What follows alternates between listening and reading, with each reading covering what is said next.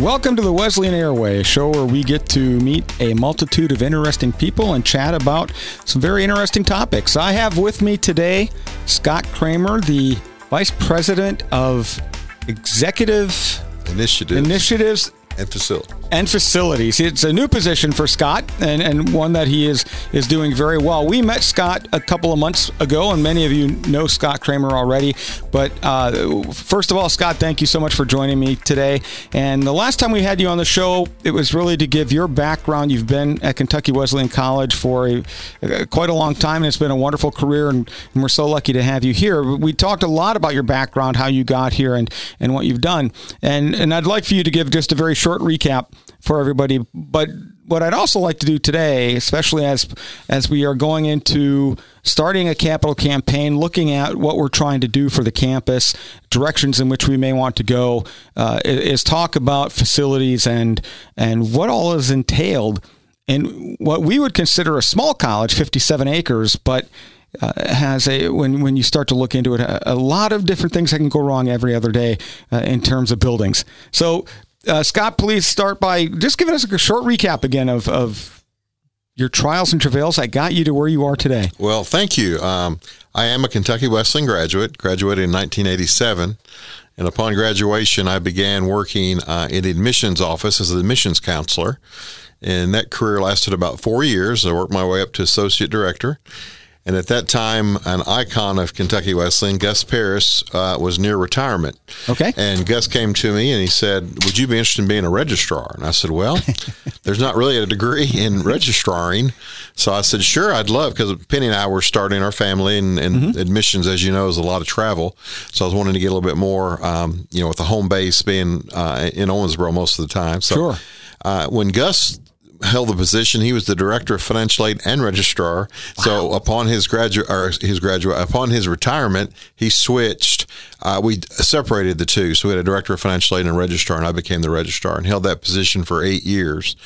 Uh, during that time, I, I got my master's degree at Western Kentucky University, and about at the end of the eighth year, uh, Wes Poling, president at that time, came to me and knew I had a passion for students and wanted to work with students. Um, I had my master's degree in student personnel services, and our dean of posi- our dean of student position was open at that time. So he said, Okay. um, "What do you think about this at this time in your career?" And I said, "I think I'm ready." I said, "I'm ready. I've been doing this for eight years. I'm ready to do something else." And I was fortunate enough to receive that position, and then did that for 17 years, and then um, Bart Darrell. Um, created a new position at that time, which was uh, the vice president of retention and executive initiatives. And we have since retention has shifted to the academic world, which is where it should be. Yeah. And we, um, the facilities, I've always had a pride in Kentucky Wesleyan and the campus and everything that we do. And um, Dan Frazier had become the VP of uh, finance. And the facilities had always reported to that position as well as food service. Dan was much more active in the financial area and um, didn't really have time to do all of that. So Right. was I was asked at that time if I'd be interested in leading the facilities, and I said absolutely. This is something that I have a passion for, something that I want to make sure Wesleyan looks its best for our students as well as our guests and alumni, and have really enjoyed the opportunity to do this. And as the dean of students, I oversaw uh, the renovation of Massey Hall, Kendall Hall, and the new construction of the Winchester Center. So I had experience had with quite a bit of background already. Absolutely. And I knew, you know, what what we were, the contractors, the key people involved. So it's been a very smooth transition. Although with our uh, Jack T. Wells Activity Center, um, converting that to a different um, you know venue than than a church has been um, a little bit more of a challenge in terms of the proper permitting and and meeting code and and things like that. That's been very educational, but um, I've enjoyed it, and I'm looking forward to getting that. That um, project completed. Hopefully, here within the next month or so, we'll have that done, and we'll have our final That's great. CO. Well, that's that's wonderful. Now uh, we'll get back into some of the capital projects, but you talked about your, your time as uh, as dean of students and and registrar, and I've I've seen you interact with the students, and and and, and you're wonderful at that. And I know one of the projects you started uh, several years ago is study tables for athletics, and not that uh, students in athletics their their days are so busy. Sometimes it's hard for them to be able to carve out on their own time to come together. And you've been helping with that, and, and well, more than helping, you you created and, and are sustaining that program. And tell me a little bit about getting that program started and and how it works. Yeah, um, when when I took the new position of retention and executive initiatives, um, you know, one of my first questions um, to Rob Mallory, our athletic director at that time, was, um, you know, what are our coaches doing with our students in terms of study time? Mm-hmm. Um, some had very good models uh, where it was um, you know, supervised. The students had an expectation. Uh, they were held accountable. Other teams didn't do anything basically. Mm-hmm. So Rob and I really conspired, and we we wanted our students to have a um, a common experience. We didn't want just students that were struggling to be in study table and the others were not. We wanted them all to have at least one semester where they okay. were working together, which has really served well because the students that struggle academically. Um, learn from their peers in terms of proper study habits and how sure. to come prepared and how to basically study. And after one semester, if a student achieves at least a 3.0 GPA, they're excused from study table. Okay. And then after two semesters, they have to maintain a cumulative of a 2.5. Now, the NCAA only requires a 2.0. And I like to tell parents uh, we think a lot more of your students than the bare minimum of a 2.0. So yes, 2.5 is required. And it's, it's worked well. We usually, about 50% of our participants achieve a 3.0 after one semester, and then about 25% of the crew that comes back in the spring will get to the 2.5 cum that they have to have, and the others just continue with it. Nice. And, and I have students every semester thank me for having it because they feel like it teaches them to manage their time better. That they have four hours per week that they're expected to be there and study, and it really has helped them kind of learn that process. Well, and I and I still remember when I went to college the jump from high school to collegiate work is a lot more than what people think. Absolutely. And I was a good, very good student in, in, in, high school, and it really didn't take a lot of studying. Now, I'm not saying my high school is bad. I think that's just the pace. Uh, and in high school is much more regimented. You're in class every day. You have people looking over what you're doing every day, and and, and so you get that study time in. And when you get to college, uh, suddenly you have all this unsupervised time and it's hard to know exactly how to utilize that. So I'm glad you brought up it's it's not just students who are struggling, but everybody. Just yeah. get into the flow of what is a college work week and how you can manage your time. Yeah, as I talk to our students, they'll they'll tell you this. I never took a book home.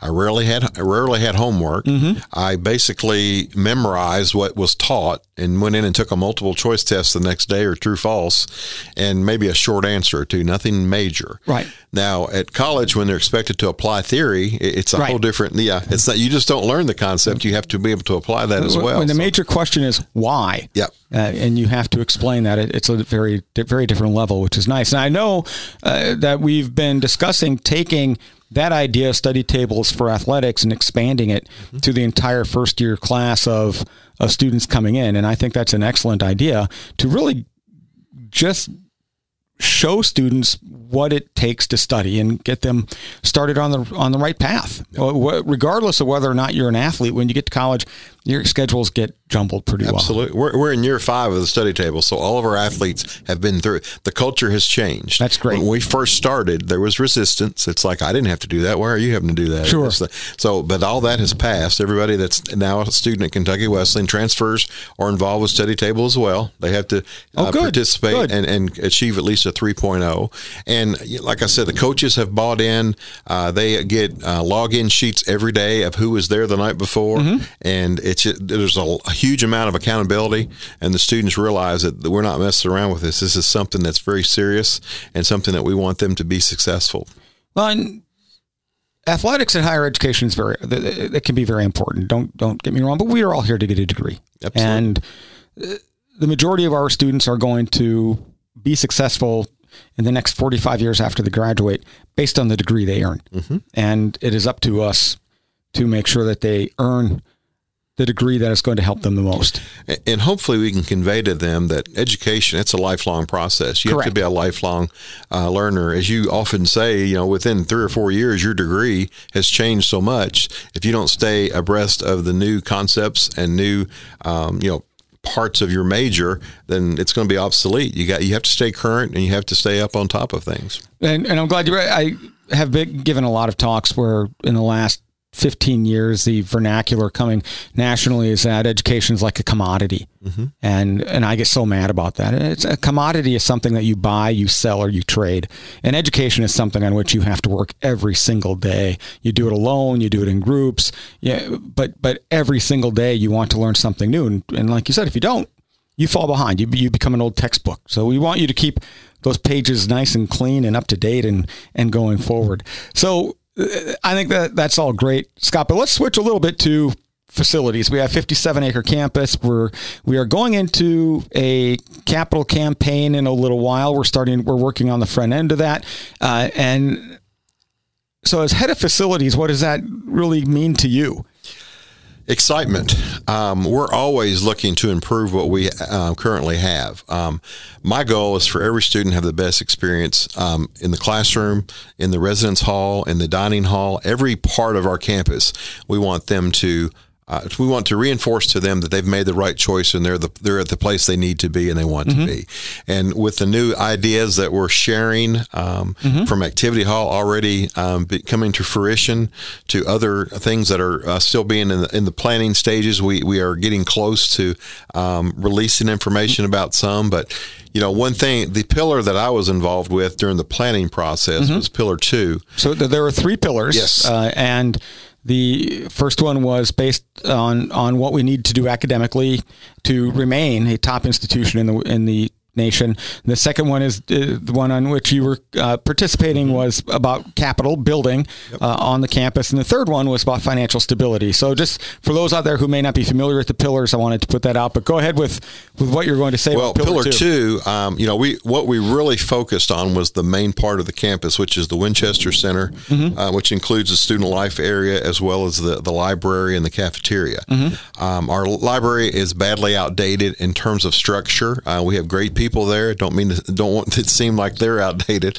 but in terms of rows and stacks of books, those need to disappear. Right. Uh, we need to have more study areas. So we really looked at collaborative efforts across campus mm-hmm. in terms of uh, moving the Student Success Center there, uh, creating a writing center, uh, putting the career development area in there, and uh, op- that would open up the Student Success Center now, and we would be able to move the student life area there, which gives them more space and better right. programming area for that. So it's a really a domino effect in terms of after this occurs, we can move on to this right. and, and, that kind of thing.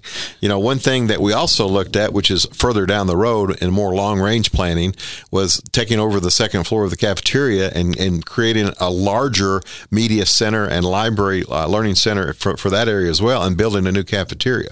Now, don't anybody quote me on that. It's not going to happen next year, but that would allow us just to expand our offerings, give the students more area to study, um, better area for collaborative learning in terms of um, private study areas and, and things like that. So and academic areas as well. Yes. And and I know that academically we you're always a bit of a shortage of rooms it doesn't matter how many you have they're always mm-hmm. in a bit of a shortage so that would help ease that area and that's an exciting uh, project to redo I, i'm glad you brought up the library we have a, a, a beautiful library but it's really an archival library where we're just storing data and storing books. And I think last year we had 600 checkouts, uh, which is very little use in terms of how libraries used to be utilized. And what they've really become are collaborative centers of, of research and pedagogy where you we can find most of everything we need online and through collaborations with other institutions you have access to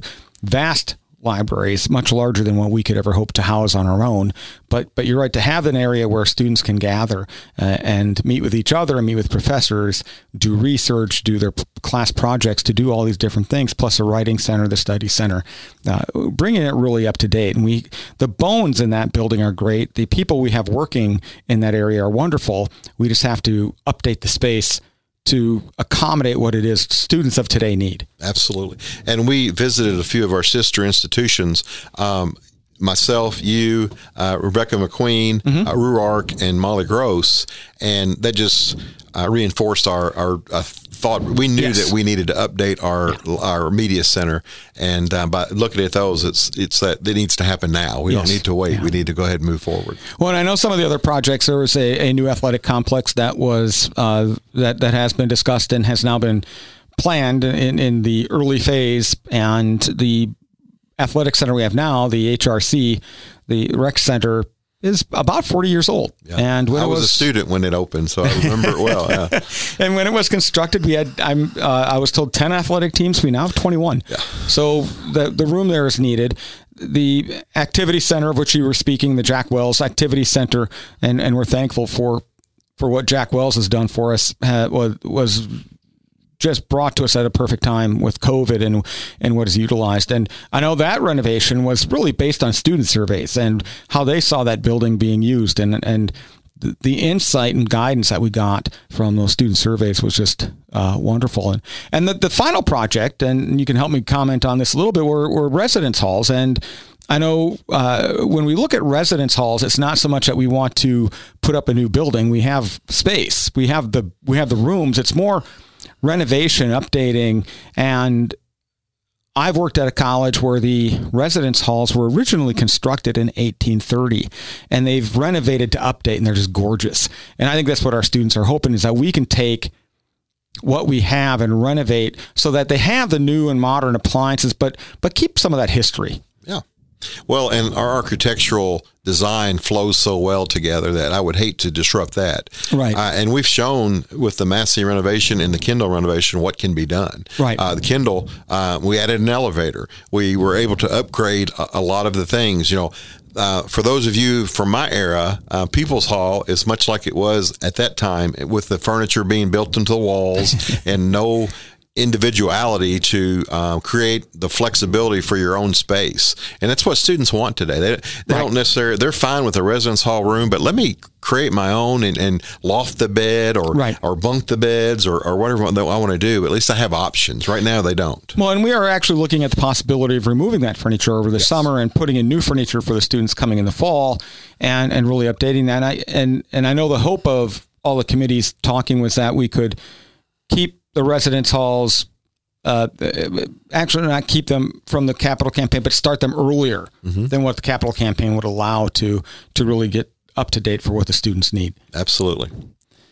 Well- that's that's that's what they deserve. It is. and, and it's it's something that it's not that when we renovated Kendall, it was in worse shape than People's. So that's we, we put them. It in, shows we- what can be done. It can absolutely, and we prioritize based on need. And now we know that we need to address People's Hall, Right. Deacon Hall, and Stadium Apartments. And, and- and stadium was done a couple of years ago. Yes, Uh, we need to take it a few more steps Yes. in terms of um, the bathroom setup and, and Right. just new fixtures and better ventilation. They were not built with the proper ventilation, so if you take a hot shower in there, it really steams up the whole area. So we want to be able to siphon that out and Absolutely. And I think for a lot of people, it's hard to realize. You don't think about it much. A lot of our faculty staff, we go home at five or six o'clock in the evening. Students are here twenty four hours. Absolutely. This really is their home. We all we always like to call this our home, and and it is, and we are a family. But for the students living on campus, this truly is a big bedroom. Uh, they're they're here. They're here 24 hours a day, and we, we need to make it comfortable and and welcoming for them. and our profile for the student body has changed. You know, we have students Sure. from we're more regional than we used to be. We used to be more local, where many students would go home on the weekends. Now we have students that don't have that. Not that they want to, but they don't have that ability. I can't run home in ten hours. And there are some advantages to keeping them here. I, I love seeing a vibrant weekend campus. Absolutely. And as you know, Rhonda and I live on campus in the president's home. So to me, an empty campus on the weekend is a sad campus.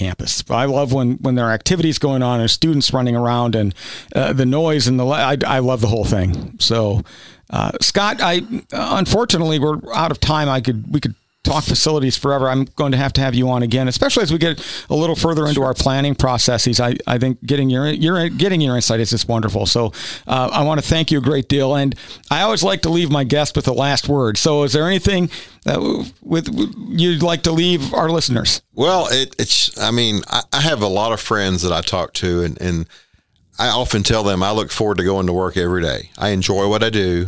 Um, I'm here for the students. I want to Yep. make sure that, and w- when I was dealing with students, I would often say, I don't have two children, Joey and Paige, my two that did attend Kentucky Wesleyan and graduate. I have 800 children. Yes. These are the students that I want to get to know. I want to help. I, ca- I don't have all the answers, but I can usually tell them where they need to go to get the answer. Right. So I'm a pretty good resource in terms of that. Uh, you saw right before we came in today that to have our, our Yep, talk yep, that I asked a student about registering that he had not registered yet. And it's just, it's that time of year. And we just, we follow the list and make sure that students are doing what they need to do. First time the freshmen have been through this process. Right. So it could have been missed. So we don't want uh, that person to turn into a retention number for us. We want someone to, that we can help. It's a good student, very bright, just hasn't taken the next step that he needs to get done because classes are beginning to fill up. Well, we want we want that person in 20 years to be able to look back as a proud alum of the college and, and to say how good a time they had. Well, and I'm at that age now. I'm seeing the next generation of students come through. We've got two prospective great. students right now that I was here with. Their parents were here, and they call often with questions, which I'm happy to help them with. And, Oh, that's wonderful. And I think it's That's good for them to know that someone that they know pretty Yes. closely that they have a resource. Well, and, and that you're still here and still happy. Mm-hmm. That that says a lot about the institution that you have been here for over a generation. And you look very good, but you've been here for over a generation, and and you're still happy to come in every day. Yeah. That says a lot about the institution and and the people who work on the campus. So, Scott, thank you once again, and I look forward to having you back when we get a little further along in the process and and get to hear your insight and guidance again. All right. I look forward to it. Thank All you. right, thank you.